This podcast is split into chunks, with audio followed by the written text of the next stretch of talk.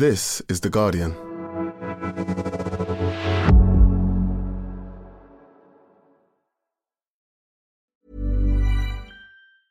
Ryan Reynolds here from Mint Mobile. With the price of just about everything going up during inflation, we thought we'd bring our prices down. So to help us, we brought in a reverse auctioneer, which is apparently a thing.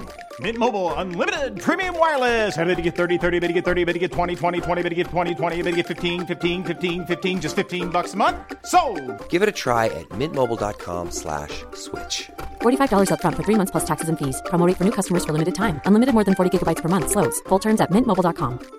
Finding your perfect home was hard, but thanks to Burrow, furnishing it has never been easier. Burrow's easy to assemble modular sofas and sectionals are made from premium, durable materials, including stain and scratch resistant fabrics. So they're not just comfortable and stylish, they're built to last.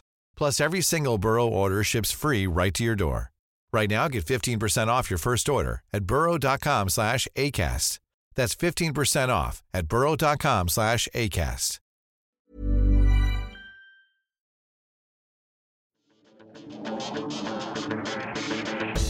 Hello and welcome to the Guardian Football Weekly. This is the first time in my life that I've spent three days wondering why Huddersfield didn't get a penalty. It's okay though, it all evens itself out over the course of a championship final. Unless, of course, it doesn't. It all means that Nottingham Forest are back in the Premier League. Great news for Panini 87 fans. You'll never beat Des Walker. Can Pierre Van Hooijdonk still do it in the top flight? Also, today, the recriminations continue into the shambolic organisation of the Champions League final and the treatment of the Liverpool fans as UEFA and the French police desperately tried to find some more fake tickets down the back of the sofa.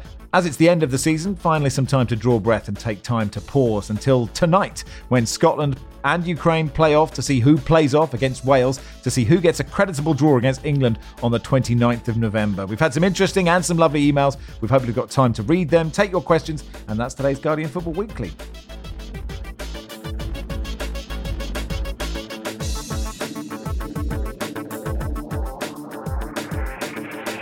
On the panel today, Jonathan Wilson, hello. Morning, how you doing? I'm very well, thank you. Hello, Robyn Cowen. Hi, Max. And hello, bonjour, ça va, Philippe Auclair. Ça va très bien. Hello, Max. Uh, hello, hello, hello. Uh, let's start then with the Championship uh, playoff final. Uh, Nottingham Forest beating Huddersfield 1 0. They'll be back in the Premier League after 23 years away. Jim says, How did Huddersfield not get at least one penalty on Sunday? How can VAR fail so badly? I'm a Forest fan, he says. I dread to think what Terriers fans think of John Moss. It's really interesting. Quite often when we talk about football matches, we say, look, we don't want to, we want to be, you know, the people that don't talk about decisions, that don't, and, and you know, and focus just on the football and the match. And and it wasn't entire, it wasn't just those two moments. And I think there were difficult calls for John Moss, actually. But how has VAR not given Huddersfield a penalty? It's ridiculous. Yeah, I mean, I found the whole thing a bit bizarre that they suddenly decided to bring VAR in for the playoff finals. And I think the fa- if if it wasn't there, I don't think we'd be talking about it as much because you'd say, right, okay, John Moss didn't see it, or you know, didn't have a good angle, and they they were difficult um, in the moment. I think you know we all had to see it a, a few times, but then yeah, maybe they forgot to bring in the VAR when it actually happened. There was just an empty room with someone, uh, no one there. I mean, yeah, I, I don't know. I just think it's it's a real shame when it's it's a game with of that magnitude with those consequences, and that's the thing that they're talking about because it's hard to kind of just put that aside and put the rest in context. Possibly Nottingham Forest did deserve it. I don't think Huddersfield actually had a shot on target during that game. So if you think about it that way, then you could say that perhaps Nottingham Forest were the better team and deserved to go up. But it's just it's it's really it's just such a shame because Huddersfield fans will feel aggrieved and that's the thing they'll point to and probably this will be talked about for years and years and it's just yeah it's just really annoying because I, I look, I've met John Moss. I like John Moss. It's a nice man. I suspect he would have been want he would have wanted to be told to go to the monitor. I mean, I don't know which one you thought was more. I mean, I thought they were both just fouls, basically. Yeah, it's a difficult one because the first one, I think you probably could argue. I think Lars Simonson has said this before that it's probably a, a penalty and a dive, isn't it? Because he kind of did make a lot of it. And then the second one, he was sort of clattered into a little bit. It was interesting because actually Jobi McAnuff on the Sky coverage afterwards felt that the first one was and the second one wasn't. So I mean, again, that was all basically all they were discussing after after kind of celebrating the fact that Nottingham Forest had, had gone up. Yeah, I mean, uh, also a slightly bizarre decision that that should be John Moss's final game because I remember um, Mark Chapman did a fantastic interview with Mike Dean, and he was saying he wants his final game to have nothing on it. You know, he doesn't want to be going out with a kind of controversial decision that actually means something. And I thought that was really interesting, especially coming from Mike Dean, who obviously likes uh, he likes to be in the spotlight. so yeah, I just thought the whole thing was was very bizarre, very bizarre. Nostalgically, Philippe, are you, are you delighted to see Nottingham Forest back in the Premier League? Um, Yes, I, I, have to say that. Um, I think we'd have a few things to say as well about the media facilities. I think Jonathan Wilson might want to intervene here. but uh, of course, it is wonderful to have a big name uh, back, back in the Premier League. Uh, but just going back to the VAR thing, I was just wondering how long is it going to be before a club that has been on the wrong end of a VAR decision or non decision is going to take it to the next step, given the importance, the magnitude of the game, and ask for compensation? It's actually a serious question. It's like when it is obvious that there has been a serious mistake, and you think, actually, this has cost us something like 120 million pounds or something like that. So then, have you got? Hang on. Then have you got courts asking if it's clear and obvious? So we, we would exactly. so we would have we would have VAR VAR so VAR. VAR VAR. So the VAR decisions would be passed on to a VAR tribunal. Does, do then, does then you know the prosecution or the defence say we, we we now call our we now call our lead witness Mr. Peter Walton? is, that, is that what's going to happen? And then he'll agree. He'll agree with whatever the, the initial decision was. But I, I, th- I, think there's a wider point there, uh, which is uh, given what Burnley and Leeds were saying about Everton's finances it just sort of feels like more and more clubs are looking to the courts to see if there's some recourse there. With Dar- Derby as well. Yeah, and I, I, do wonder if that's partly to do with this sort of new breed of owners that sort of 30, 40 years ago, I mean, partly football just wasn't as important and there wasn't as much money involved, and but also the owners were sort of people who had bought the club as a as a sporting investment rather than a business investment. And maybe when you do that, you accept that sport occasionally people get things wrong.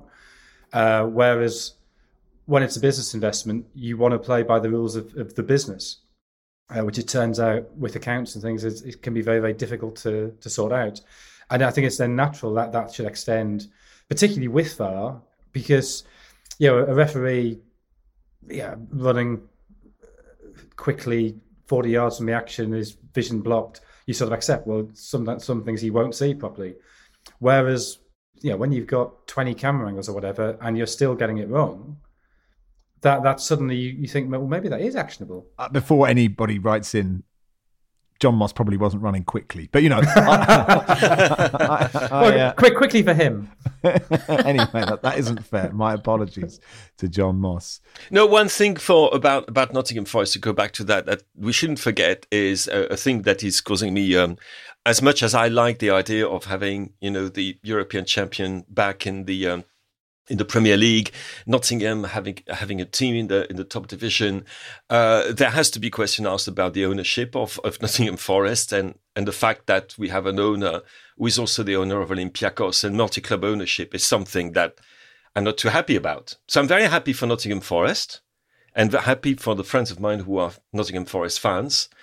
Um, but I'm also, you know, a bit uneasy about the fact that. Um, can you just spell out? I mean, I, I mean, I, I, think I know most people know, but can you explain exactly the the big issue of multi club ownership if it, if the clubs are not in the same countries? There are multiple issues. There are multiple issues.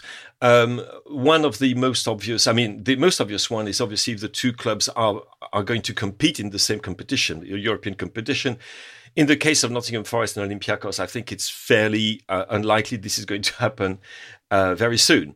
It's much more, in a way, uh, worrying when we go to things such as the transfer market and the various accommodations that can be made between various clubs. I'm not suggesting for one second, by the way, Max, that this is what is going to happen or what has happened.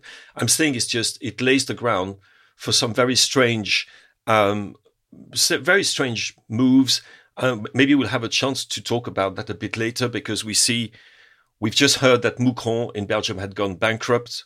Mouscron was under the aegis of Gerard Lopez, who also owned Boavista, who had owned who owned Bordeaux or who had owned Bordeaux, um, had owned Lille and so forth. And it's it's it's a big problem. Uh, multi-club ownership, which is extraordinary. I think most people, including UEFA, were against it.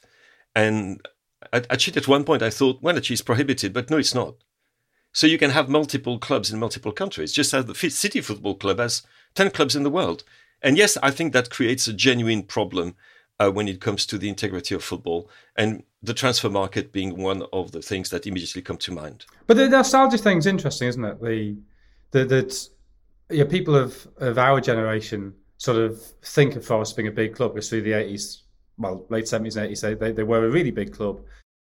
And and actually, when when you look at it, you know, they in terms of average gate, in terms of past history, they're sort of middle-sized clubs. It's entirely natural for them to be a second-flight team, but there does seem to be this wave of sympathy because they were big in the '80s. Um, but I, I, I, was at the City Ground. Uh, when would it have been? The season before last for Forest against Leeds, and it was just like stepping back into the mid '90s in terms of the media facilities. I mean, a great atmosphere and everything, and, and Forest and Leeds.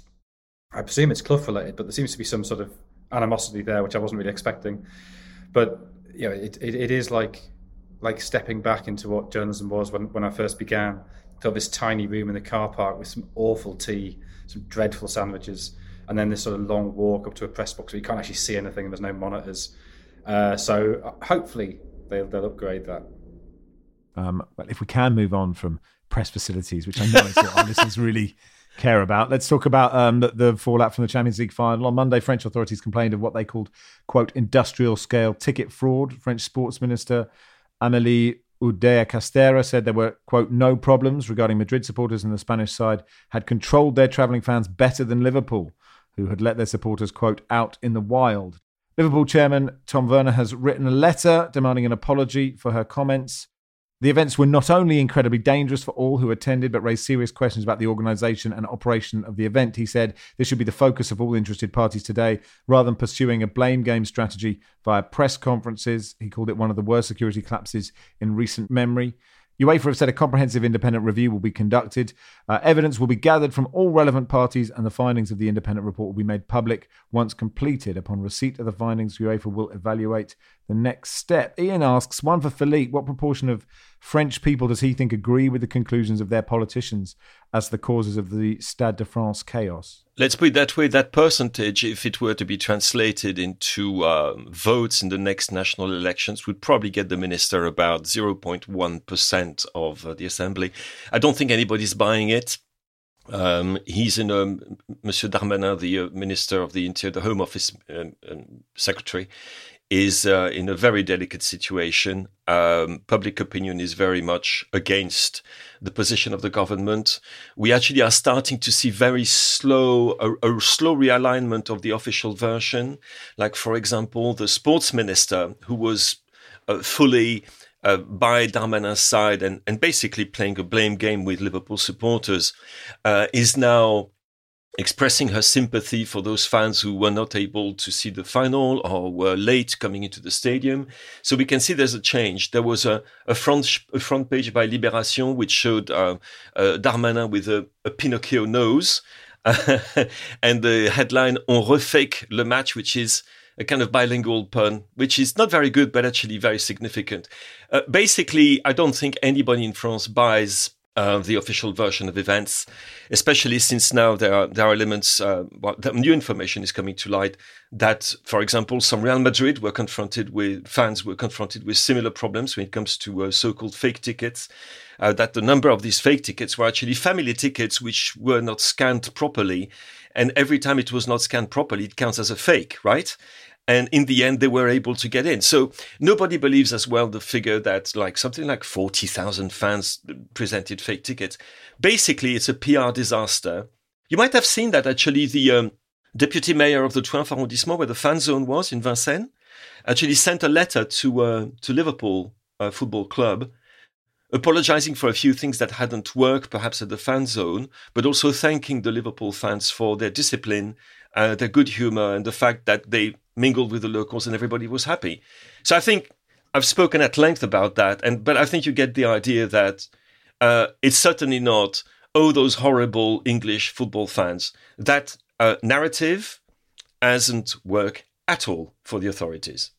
I, I wonder if I don't know if you've seen Steve Rotheram, the the mayor of Liverpool, what happened to him? Um, Andy Hunter's got a piece in the Guardian that I tweeted today. He was told by riot police to climb a fence.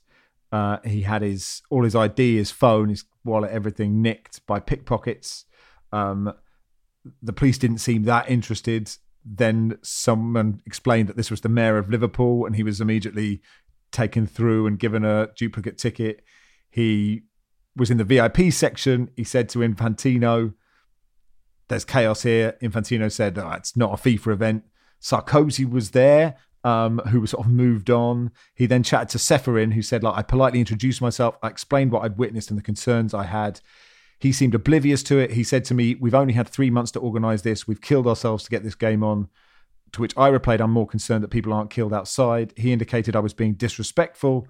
I just couldn't take my seat and watch the game. In the end, I was just devastated at what could have happened outside. I don't know if you, Wilson, sort of the, because I know you were there, like if you witnessed any more sort of fallout or what the sort of chat was on your way home amongst other journalists. I mean, what's what's interested me on the on the Sunday was uh, would have been the Monday uh, was the the tone of the coverage in in Le Monde was the paper I saw, which reflects exactly what, what Philippe said. I, I sort of assumed that there'd be a kind of um, oh, it's you know, it's it's typical English hooligan behaviour, but that, that wasn't the tone at all. Um, which I, I, again, this is from a, a, quick sort of scan of, of French press. Um, clearly, there's been all the Gilets jaunes protests, and there seems to be disquiet about how they've been dealt with, and this, you know, certainly in some quarters seems to be being portrayed as part of the same French police recourse to brutality as a you know as a as a as a first action. I mean, it's the use of tear gas which seems to be just a feature of going to football in France. Every time I go, there's tear gas fired for no reason at all. So you start to think, well, I don't know whether France can ever host football if that's if that's how their authorities behave. But there's also there's also a massive UEFA problem, and I know you don't want to talk about journalist facilities, but this was the 18th Champions League final I've done. I've done 15 Europa League finals or UEFA Cup finals. Um, so I've done something like 60 major finals. Until this year, every single one, I'm talking about Cups of Nations, Copa America, uh, Libertadores, you get, I mean, it seems really basic. You get your accreditation, which gets you into the stadium, and then you get a ticket that tells you which desk to sit at. And for some reason this year, both in Seville and here, you didn't get a ticket. Now, some desks had a sticker on saying, yeah, the Times or the Sun or whatever. Uh, and I, I had one of those in Seville, this time I didn't. And it's just a free for all.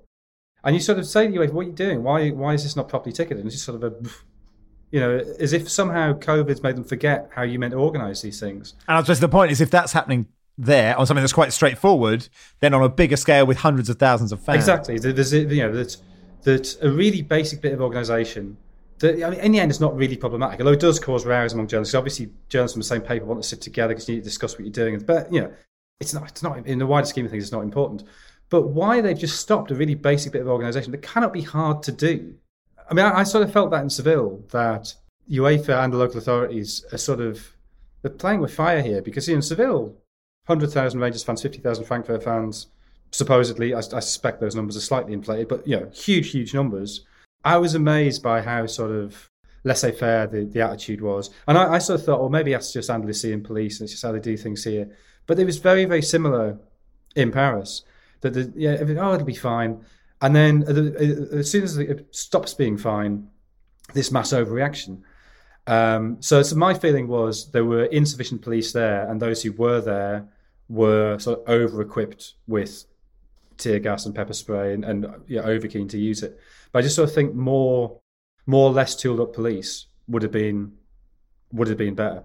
Just one thing here, I think, uh, Jonathan, you're putting the finger exactly where it hurts and where it should be put. And I think it has to do with certain culture of crowd control at football games in France. It's not just about it's not about Liverpool fans or Real Madrid fans. It's the fact that um, French Ligue 1 has got a terrible problem with crowd control. On one hand, it's totally um, it accepts a kind of behavior that is totally unacceptable from some groups of fans. And on the other hand, it when it wields violence, it is ultra violence. Um, fans are now in France cannot travel to their teams' uh, games. You know, for example, a number of them are the préfet intervene and say, "Well, no, there's going to be no away end for this particular game; it's too dangerous," and they're treated like animals. And when you treat people like animals, they behave like animals. And the French police, who are not specifically trained for football, by the way, when they encounter football fans in the context of a European final, what they think as well is football fans in the context of Ligue 1 and Ligue 2 and National. And therefore, you've got a kind of um, normality of violence, so to speak. And therefore, for them, it's not a very. A, a, a fan, for them, a football fan, is a potential criminal, yeah. delinquent. David says, look, read, read the row over scenes. Uh, does the does UEFA not exacerbate the problem with their ticket allocation policy? You know, for every major final, we hear news about how competing clubs have a meagre allocation of tickets. UEFA trot out the usual tickets for football family bollocks. The stands are awash in all areas with the colours of competing teams. It's clear the family, football family, aren't so much interested in football as they are in cashing in. They're putting costly tickets in the hands of people who aren't too bothered whether they go or not, at the same time leaving tens of thousands of fans of the two competing clubs desperate and prepared to pay over the odds. A huge black market's created. Tickets are changing hands for eye-watering sums of money, which in turn leads to a lucrative market for forgeries. With so many fans in the host city getting more and more desperate as kickoff approaches, they're more likely to take a punt on that dodgy bloke from the bar the other night. Um, if if UEFA were serious about fake tickets causing the issues, which it wasn't on this occasion, it's a mess of their own making. Um, Robyn, what have you made of the, the whole situation? For me, it's just really depressing. And I think, well, I mean, I've got to be careful as a BBC employee for this, but it's just, it just, it just feels like society in general, not just in this country, that there's just no one wants to take any responsibility for anything. And it's just always immediately who can you put the blame on and that's immediately what they did. You know, it, I know Jonathan was there, and we all saw on the TV. They just flashed up a message saying that fans had arrived late, and it's just we could all see. No, they hadn't. They were all there, and just generally, I mean, it, it's not just being a mum, but I just thought I don't want to take my son to a football match. You know, seeing these harrowing scenes of adults lifting up their kids so they wouldn't be crushed, possibly, and then being tear gassed and you know you hear accounts of people who were you know at Hillsborough and survived and then them getting flashbacks and PTSD it's just it's so depressing. And I just I think the most depressing thing is they've obviously commissioned an independent review and I've just no faith in it whatsoever because well we've seen what happens before uh, all right, that'll do for part one. Uh, part two, we will uh, look ahead to Scotland versus Ukraine. Finding your perfect home was hard, but thanks to Burrow, furnishing it has never been easier. Burrow's easy to assemble modular sofas and sectionals are made from premium, durable materials, including stain and scratch resistant fabrics. So they're not just comfortable and stylish, they're built to last. Plus, every single Burrow order ships free right to your door. Right now, get 15% off your first order at burrow.com slash ACAST. That's 15% off at burrow.com slash ACAST.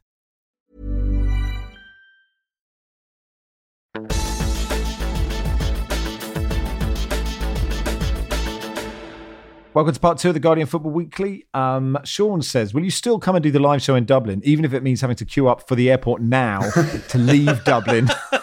Listen, hey, we've sailed We've sailed home from Dublin before and we'll do it again. Uh, Cameron says, for the live show that Sid's on, will he just talk for the first 15 minutes and then say cheerio? yeah, that, well, he's contractually obliged to be there for the whole thing. You can find out who's coming to all of them. Uh, we are in Leeds, Birmingham, Manchester, Dublin, London, and Glasgow. Um, we're still not as popular in Birmingham as everywhere else, but it might be our fault for just booking an arena twice the size of everywhere else. Uh, but come on, people of the Midlands, go to myticket.co.uk. Scotland versus Ukraine. Uh, and Murray will be with us on tomorrow's pod.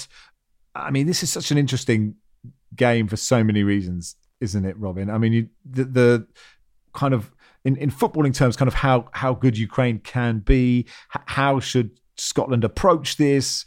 Obviously they want to go to the World Cup, but there is obviously so much naturally so much emotional support for Ukraine here. Yeah, I feel a bit bad for Scotland actually because I do feel even Graeme Souness said that he wants Ukraine to to win and to go on and, and win the World Cup. I think he yeah, that might be a bit far fetched. But yeah, it's gonna be very strange. I think it's gonna be probably quite emotional beforehand. I've seen that Duolingo have tweeted today saying Scotland fans, here's the Ukrainian national anthem if you wanted to learn that and and sing it. I'm not sure if how many will take them up on that. But yeah, it's it's going to be really interesting, as you said, in a football sense, how good this Ukrainian side will be. I think half of them played in the domestically that was obviously put a stop to once the war started. So a lot of them haven't had any competitive football since December. But then you've also got quite a few of them who have. And let's not forget they reached the quarterfinals of the Euro, so they're not they're not a bad team. So yeah, it's just going to be really interesting. I'm sure the build up's going to be full of full of emotion, and then yeah, I, I think I think as Andy Robertson, as as Steve Clarke said in the build up, they have enormous sympathy, but obviously they want to go to the World Cup, and that's all they can focus on. Yeah, I mean, Philippe Nick Ames actually said he spent time with the Ukrainian squad, and they said, and I guess they would say this, but they don't want to be they don't want to be sort of given a place at the World Cup. They want to earn their right. That's part of being an elite sports person. It, it- it's fascinating that sort of psychology of sport. What what the situation will do for that Ukrainian team, and and and and it will be impossible to know until it happens if that it, it sort of makes them overall or just inspires them to to levels that they have never reached before. Oh, obviously, it could, potentially it's overwhelming. It could really play against you when the emotions run very high. Memories of Brazil 2014. Sometimes it can be, it can have a really devastating impact on the level of performance. And the other thing for this Ukrainian team as well, I mean, it, it must have been, I mean, the training camp, they've been in Slovenia, I believe, since the 1st of May to get ready because about two thirds of the squad, I believe, haven't really played any football since December, as Robyn was saying. Uh, how on earth do you prepare for that within within that camp? I don't know, and I, I think that part of the fascination for what is hap- going to happen tonight has to do, of course, with how this Ukrainian team can possibly react, can possibly manage the event, how they've been prepared for this psychologically, much more actually, I think, than technically or tactically, psychologically. Um, there's one thing I'd I'd, I'd like to um, add to that, just an en passant. Um, you know, when we were preparing the th- uh, preparing this podcast, I had a look. Right, where can I watch this game? And I realized it's on pay TV in the UK. I find it absolutely scandalous, but there you go. I had to say it, and then we can move on to the game itself. You make a very good point, and and you know, uh, it would be great if more football was free to air, wouldn't it? I mean, that is a a, a, a, true point. Chris says, look, there's a Poland play Wales tonight. They're going to rest everybody. They obviously play the winners on Sunday. Uh, we'll talk about the Nations League a bit more uh, tomorrow. Um, Chris says, as a Liverpool fan that, that's watched my team play every possible game this season, um, I, I'd say I'm ready for a brief break from football uh, to recharge my batteries, get excited about next season. I was then shocked to find out that England play four games next month in the Nations League. I firmly believe that no international football should be played in the summer unless it's a fully fledged international tournament. Could the pod explain to me if anyone gives a shit about these games? And if not, should we bin them and give footballers and fans a break? Thanks, Chris. I may sound like a grumpy old man. I'm only 28. Um, uh, uh, Robyn, he's got a point, hasn't he? I mean, I, I there's this thing tonight called the the what is it? The Fina, the finalissima right? Italy and argentina are playing at wembley tonight. The winner of the euros versus the Copa america. Like who needs this? Well, I think we know the answer to that, don't we? it's it's just yeah, filling the coffers of uh, UEFA or FIFA. I mean, yeah, it's ridiculous. They're just shoehorning in any game. I'll tell you who doesn't give a shit about this: Kevin De Bruyne. Did you hear what he said about the Nations League? He- No. Oh, he just said, "I'm treating this like a friendly. I need a break. I couldn't care less." Basically. So yeah, fair play to him. he seems very honest. I, I don't think I've ever got the end of the season so so in need of a break. And I was sort of, you know, f- f- Saturday night, obviously, the writing and the consequences went on rather longer than, than I'd hoped. Uh, and I, I, listened back to some of this pod, and I sound absolutely shattered on that. So I apologise for that. Didn't want to say. Didn't want to say. you went from you went from full Mackem the previous pod post Sunderland. You also sounded quite tired for that one to this one. But we should rest you for the live shows. We will give you a bed. You can have a day bed during the live shows. And then yeah, I was in, in Paris last week, and the Guardian said. Uh, oh, would you would you go to Cardiff next Sunday to do Wales v what? And to be honest, I think pretty much any other game I'd have been no, but actually, I th- yeah, Wales home games at the minute look look amazing, and that is such a big game. Whether yeah, whether it's Scotland or Ukraine, uh, for yeah, whichever of those three three teams. That yeah, I said yes. I'm actually quite looking forward to that, but I'm so ready for a break. You should get Wilson an, an oxygen tent or something for the live show. He's in the red zone. yeah. Yeah, I mean, it's, it's because it's because the um, everything's sort of run together, hasn't it? With with because of COVID and, and, and then the Euros last summer, it's just been totally relentless for two years.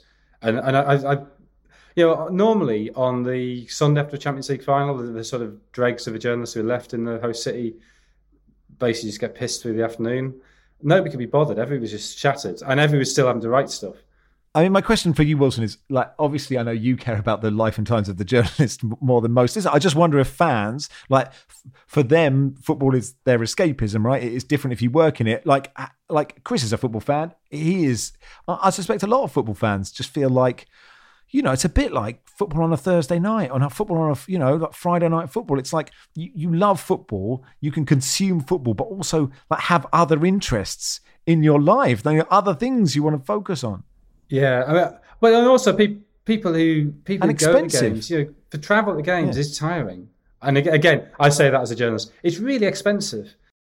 You know, I, I, I, especially sort of if you know if you were in Paris and you you've gone through all that trauma, to then try and sort of, I mean, I, can't believe many Liverpool fans would be going to. Is, are England playing Hungary on Saturday? Is that right? Yes. I, don't, I can't believe many will be going to Budapest to to do that. You know, it's I, you know, it just the whole thing.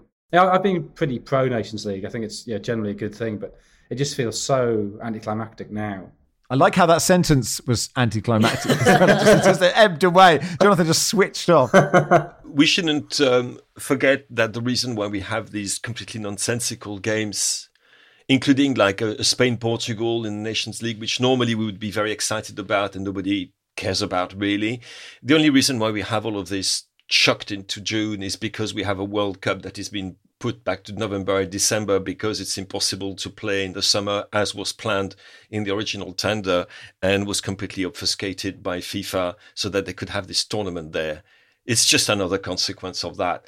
As to La Finalissima, again, normally it should be an absolutely wonderful occasion. The champions of Europe against the champions of South America. I mean, this is fantastic playing at Wembley with all those superstars. Problem, those superstars would rather be on the beach. And the only reason why this game happens, which is the third edition of the old Artemio Franchi, that's my, the old fashioned me, that's the way I call it, uh, is because UEFA have signed a memorandum of understanding with CONMEBOL, the South, uh, South American Confederation, which is basically showing the finger to Gianni Infantino and his FIFA World Cup. So you're saying it's a good thing? uh, I, am saying in the, in a way I'm looking forward because, for example, the, the Nations League from 24-25 uh, supposedly will also integrate countries from CONMEBOL. So we'll have joining. We'll be, in fact, we'll have a World Cup without all the bad teams, but in a diff- with a different name. The idea that would be another two fingers and a, a fist and a whole arm shafted up FIFA uh, by um, UEFA and CONMEBOL. Uh, there's a sketch for David Squires. I think so. That's Barry's dad, isn't it? That's ba- Barry's dad used to do that for a living. Barry's dad did do it for a living. As a bet, it should be said. yeah. not not to leaders, you know, he didn't have them in a line. Blatter, Blazer, Platini. I'm Barry's dad, and you're going to get it. Um, and basically, well, anyway, it's it's it's a political game which is happening tonight. And I was talking to a friend in Rome uh, this morning, asking him, "Do you actually talk about this game in Italy?" And he said, "In fact, no. The only reason we talk about it because it's going to be Giorgio Chiellini's last game for Italy. That's the only thing we talk about. So it's bye bye Giorgio, you've been a hero, and so forth. But the game itself, nobody could give a a monkeypox uh, monkey about it. Um, let's uh, let's do Ivan Perisic to Spurs. Uh, Johnny says, "Does Spurs signing Perisic mean Conte is now the closest we have to banter era Big Sam?" Um, I, I, Philippe, you were excited about this signings. This should Spurs fans believe this is a. It shows that Conte has the club's backing, right? Like because they don't normally sign old people. Absolutely, but I was really excited because I wanted to know if you would be able to name all the Croatian players who've worn a Tottenham shirt, and you were pretty good, but you're one still one short, my friend. I got four. Yeah, uh, do you know? It took me so long to remember Vedran Corluka. I was slightly jet lagged yesterday, granted, but like it did at least fill like half an hour of my day. So of course, Chorluka Perisic now, Modric, Nico Nico Crenshaw, as uh, you have to pronounce it, and uh, and one more. Like even when you sent me the anagram, and then I was too tired to do anagrams. Who is it? Who's the fifth it's one? It's a, a, keeper called Stipe Pletikosa. Do you remember he played one League Cup no. game and that was that? Anyway. I don't. Oh well, I'm disappointed, but I, I'm sure that as a Tottenham Hotspur supporter, you must be thrilled to have a, a player of the quality of Perisic. Um, now the question is at the age of 33, and I turn to you and and turn to Jonathan. Is he really going to play him as a wing back? Yes? No? Well, I mean, it's it's an option, right? I mean, Perisic. One of the great advantages is he can play in about half a dozen half a dozen different positions. I'd be surprised if he was a first choice wing back, but uh, you know, I think it's just bringing in somebody who knows his system, who who you know is reliable and is um, uh, versatile. I'd be surprised if he plays more than sort of two thirds of the league games. Uh, maybe I'm wrong, but a 33 year old who's never played in England before, suddenly coming to the Premier League, that's it's that's ringing some alarm bells for me. I mean, you know, Thiago Silva, I said the same about, and he's been great. So different position though think he played over 40 he played over 40 games for this season in Serie A. Um, so I mean it's it's interesting because I always have to check myself a bit because when you as soon as players hit 30 you think all right they'll be slowing down now. And actually it's so different um, for these players these days. If if you've got a good injury record I think actually they can they can surprise us a bit. If nothing else and we're always looking for you know reasons for people to keep listening to the pod. The will Ivan Perisic play two thirds of Tottenham's league games seems like an absolute a way to keep people hooked for 2022 23. Will will any Croatian ever? that, is the, that, that is the question. Um, before we end part two, can we uh, uh, uh, point you in the direction? I just tweeted out this video. Uh, it's a Guardian video. It is sort of uplifting and depressing at the same time. It's about um, the food banks, supporting food banks, which began um, outside Goodison Park. Started collecting food in the wheelie bins. Now a permanent fixture at every home game at Goodison and at Anfield. Everton Liverpool fans bringing donations to the game. Um, volunteers then distribute that among food banks and pantries across the community. Uh, the Guardian's Maeve Shearlaw and Christopher Cherry spent last week of the season with the volunteers as they sorted through the donations, worried about what will happen in lieu of matchday collections over the summer. Um, and uh, if nothing else, uh, certainly a wake up for uh, people listening who aren't affected by those kind of things, you know, uh, poverty can seem quite far away to a lot of people, and it is literally on our doorstep. Recommend you go and watch it, and that'll do for part two. Part three, uh, your emails and any other business.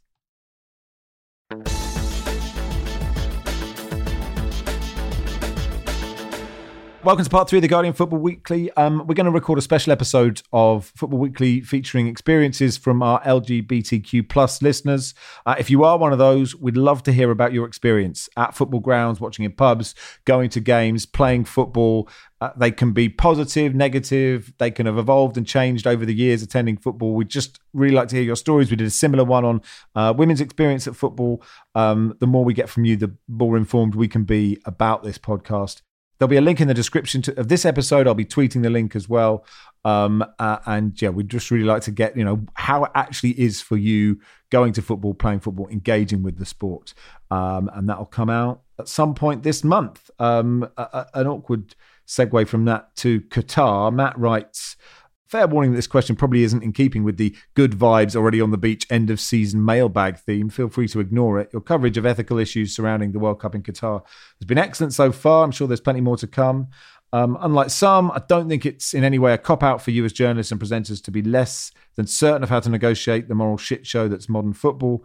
I found it resonates with my own experience as a football fan, aware that I'm a tiny cog in a giant capitalist machine, but still wanting to at least try to make ethically informed decisions about how I consume the game. For all the talk of boycotts by national teams in the media, I haven't encountered much discussion of boycotts by fans. I hate the idea of not watching any of the World Cup. It's the World Cup! Exclamation mark. I've been increasingly uncomfortable with the idea of sitting on the sofa pretending everything is okay. Obviously, this is a deeply personal decision.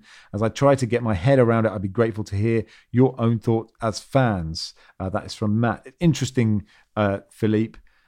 I looked at when I was looking at you know when when England will play the winners of Scotland, Ukraine, Wales. And then I just saw all those countries, all those flags, and I was like, ah, oh, yeah, it's the World Cup. And I could feel myself just going down that slope of, oh, I'm just going to put my, you know, hands in my fingers in my ears for a month. When it comes to the boycott, when it comes to um, federations, member associations, and so forth, and footballers and and technicians and so forth, when you talk with people from um, Amnesty or FairSquare or Human Rights Watch, they all said that the time has gone uh, is past for that. It should have been uh, an option that was discussed about four or five years ago.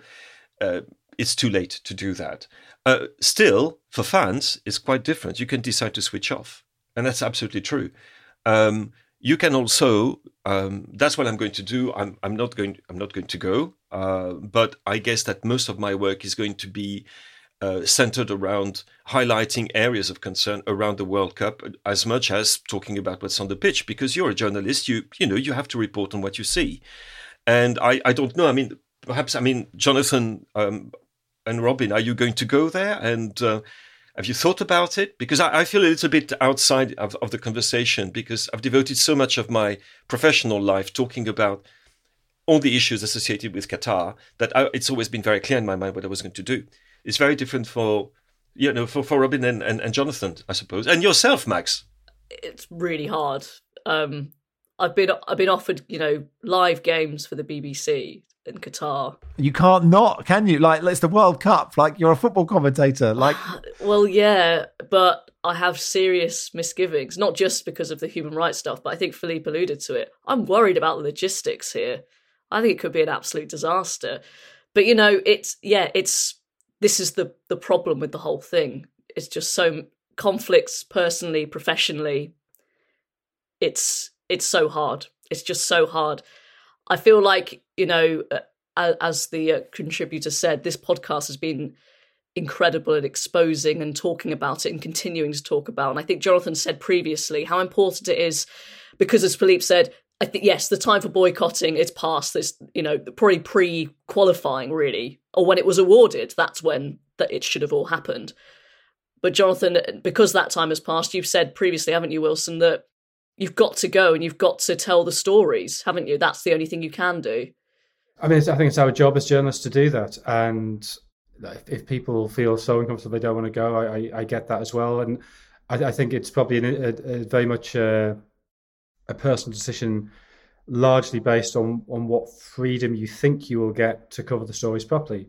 And I, I get that for commentators that's different than for us because you, are just talking about the game. It's very hard for you to go and you know talk to workers and and and, and or, or you know uh, reflect sort of the feeling in the country in the way that we can. And you know I, have talked about this quite a lot with with Miguel Delaney, who's you've been very forthright in his criticism of, of Qatar and he says, and I think it's a very good point that if, if, if he doesn't go, the person who takes his place will be less of a pain in the ass for well for everybody, but, but for the Qatari authority, for the Qatari authorities in particular. Uh, and it's his job to go and, and, and, make sure the job's done properly. Um, and I think that's the way you've got to approach it. I'm also very aware that once the tournament starts, the momentum of the thing will carry you along because it's a World Cup. I'm also aware of how busy World Cups are anyway. Now there's going to be four games a day, not three. Uh, it's going to be even busier than that. Less travel, I guess, so maybe that frees up a bit of time. Um, but at the very least, it will be possible to do some reporting on the ground and maybe even when the tournament's over to describe properly what it was like. But I'm also just sick of this. Like, you know, I was in Yaoundé in January reporting on disaster. I was in Paris on Saturday reporting on a near disaster. And I think you're right. I think the logistics of this, so many people going to such a small area, I mean, I, I, I saw like a map of the stadiums you know, where they are around Doha mapped onto Dublin, and basically the area is the same size as Dublin. And Dublin, I think of a city I don't need get public transport because I can walk from one end to the other.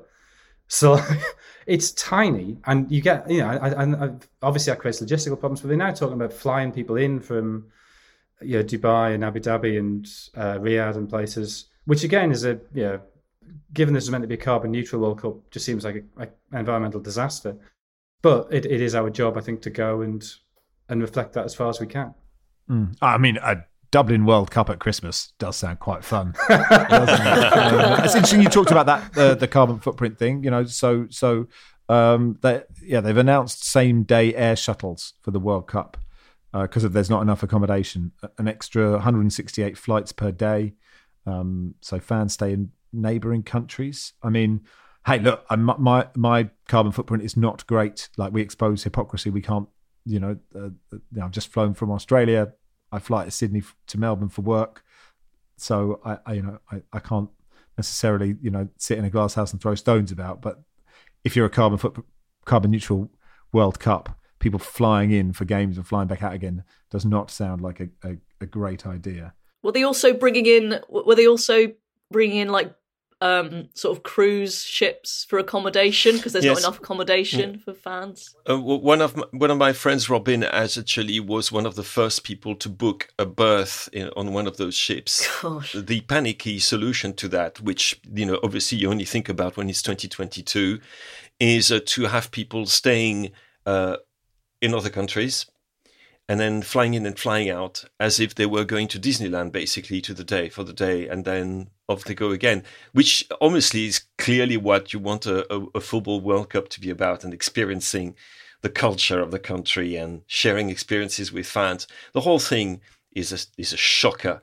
Um, and the more we are approaching it, the more of a shocker it becomes. And, um, you know, not surprised. Yeah, 168 extra flights per day for the duration of the competition. It's almost like they didn't think all of this through when they gave Qatar the World Cup. The big question is, you know, do you get Denmark Tunisia at 1 p.m. and then you get back on your cruise ship and get Jane McDonald singing songs from the musicals at 8?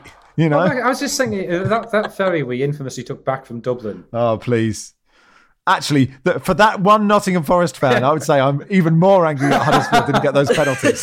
That's what I was about to say. I mean, that, that certainly the last two hours of that when we couldn't get into Holyhead Harbour because of the high winds.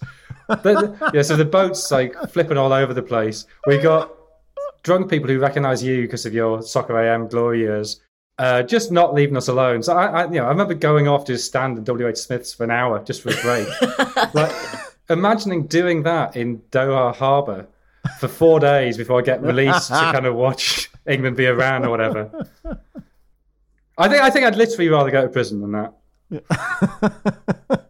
Chris says, Thank you for a great season. All genuinely made me laugh and think more than is good for me. My weird dreams of Barry ended when I stopped the tramadol, thank God. My question is, what's the best, worst injury as a result of watching football? I'm asking because my best mate, having cycled for three hours, to join me in the pub to watch the Champions League final, managed to trip on the way home with his hands in his pockets and smash his face in. We'd spent most of the night talking about Football Weekly, and then the idiot mashed his face by tripping over outside my house. Luckily, he's an A&E senior nurse. He treated himself while I ran around in a panic, and he declared he'd glue or stitch himself if needed the next day. He then rode home the next morning. Uh, can you wish him a quick recovery?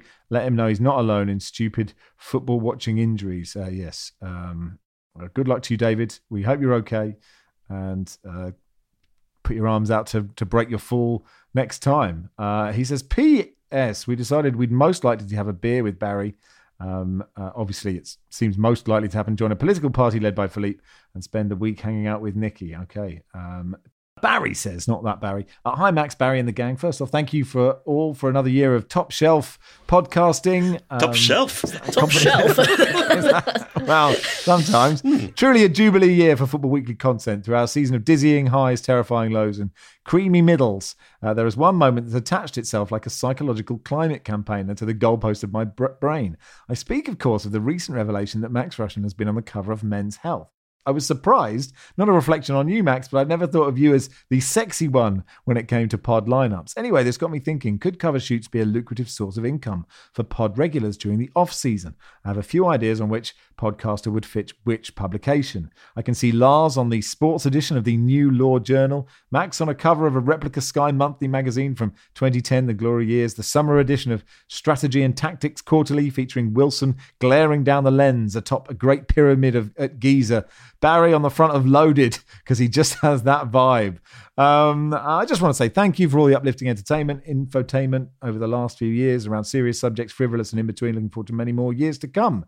Love to you all, Dirty Mike and the boys, aka Baz, thank you. Is there a corruption weekly that, uh, that Philippe could be? He's like pointing. could be just going, ah, I really want to love this, but I'm finding it increasingly difficult. Magazine, uh, uh, uh, edited by Philippe Auclair, uh, and this is from uh, Evine, and I hope I pronounced this correctly. Uh, my name is Aveen, pronounced Aveen. Uh, me and my dad love Football Weekly. I started listening in 2019. I haven't missed an episode since. I have to go on long road trips twice a week to go to therapy for anorexia, and I listen to the pod on the way there and back. It makes the time fly by. It makes things so much easier. There's something so special about this pod. I love football. I'm a Liverpool supporter. Don't talk to me about the Champions League final. I've had to stop playing for a while due to my eating disorder. I miss it so, so much. The pod helps me with missing football, gets me ready to be back playing again. My brother's a Man City fan, so you can imagine the tension in our house. No offense, Max, but Barry is my favourite. None taken. Uh, a lot of people say that. I don't understand why. I'm not sure what he's bringing to the party. I wouldn't have read this out if he was on this pod. Uh, it helps that he's Irish too. Uh, you two always make me laugh. Barry better keep his promise for all the things he's going to do at the live shows. I'm so annoyed because of the live shows. All the tickets for Dublin are sold out. My dad isn't able to take me over to England to go to one of those, which is so annoying. We're going to the Women's Euros final in July. I'm very excited about that. I think the Netherlands or England will win. Uh, I'm going to stop now because this is really long. And if you read it out, it's going to take a while. I'm going to finish it up. I love the pod. I hope you're enjoying Australia, Max. Thank you, Evine. Listen, thank you so much for your email. We really appreciate it. Um, everyone here wishes you uh, all the best in your recovery. And look, if we don't get you to those one of those live shows in Dublin, then we haven't done our job. So uh, I haven't had that confirmed, but take it from me, it is now confirmed. So that is pressure on producer Joel and the events team. Uh, will be in touch. And uh, we make sure we get you to one of those live shows. And uh, we apologize to your dad for all the swearing uh, that happens in this pod. Was it I, I, were any of you at the live show in Dublin when I walked on stage and there was uh, a guy, uh, he's a lovely uh... guy with his two kids, quite young in the crowd. I walked on, I was like, oh shit, this is, this is going to be awkward. And then he was like, just swear all you like, and his kids were just utterly embarrassed, but they had a good time. Um, so yes, uh, parental advisory. We'll see you in Dublin.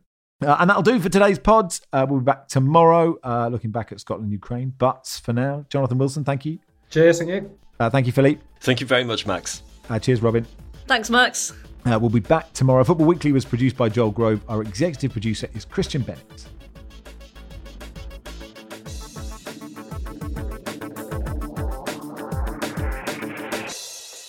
This is The Guardian.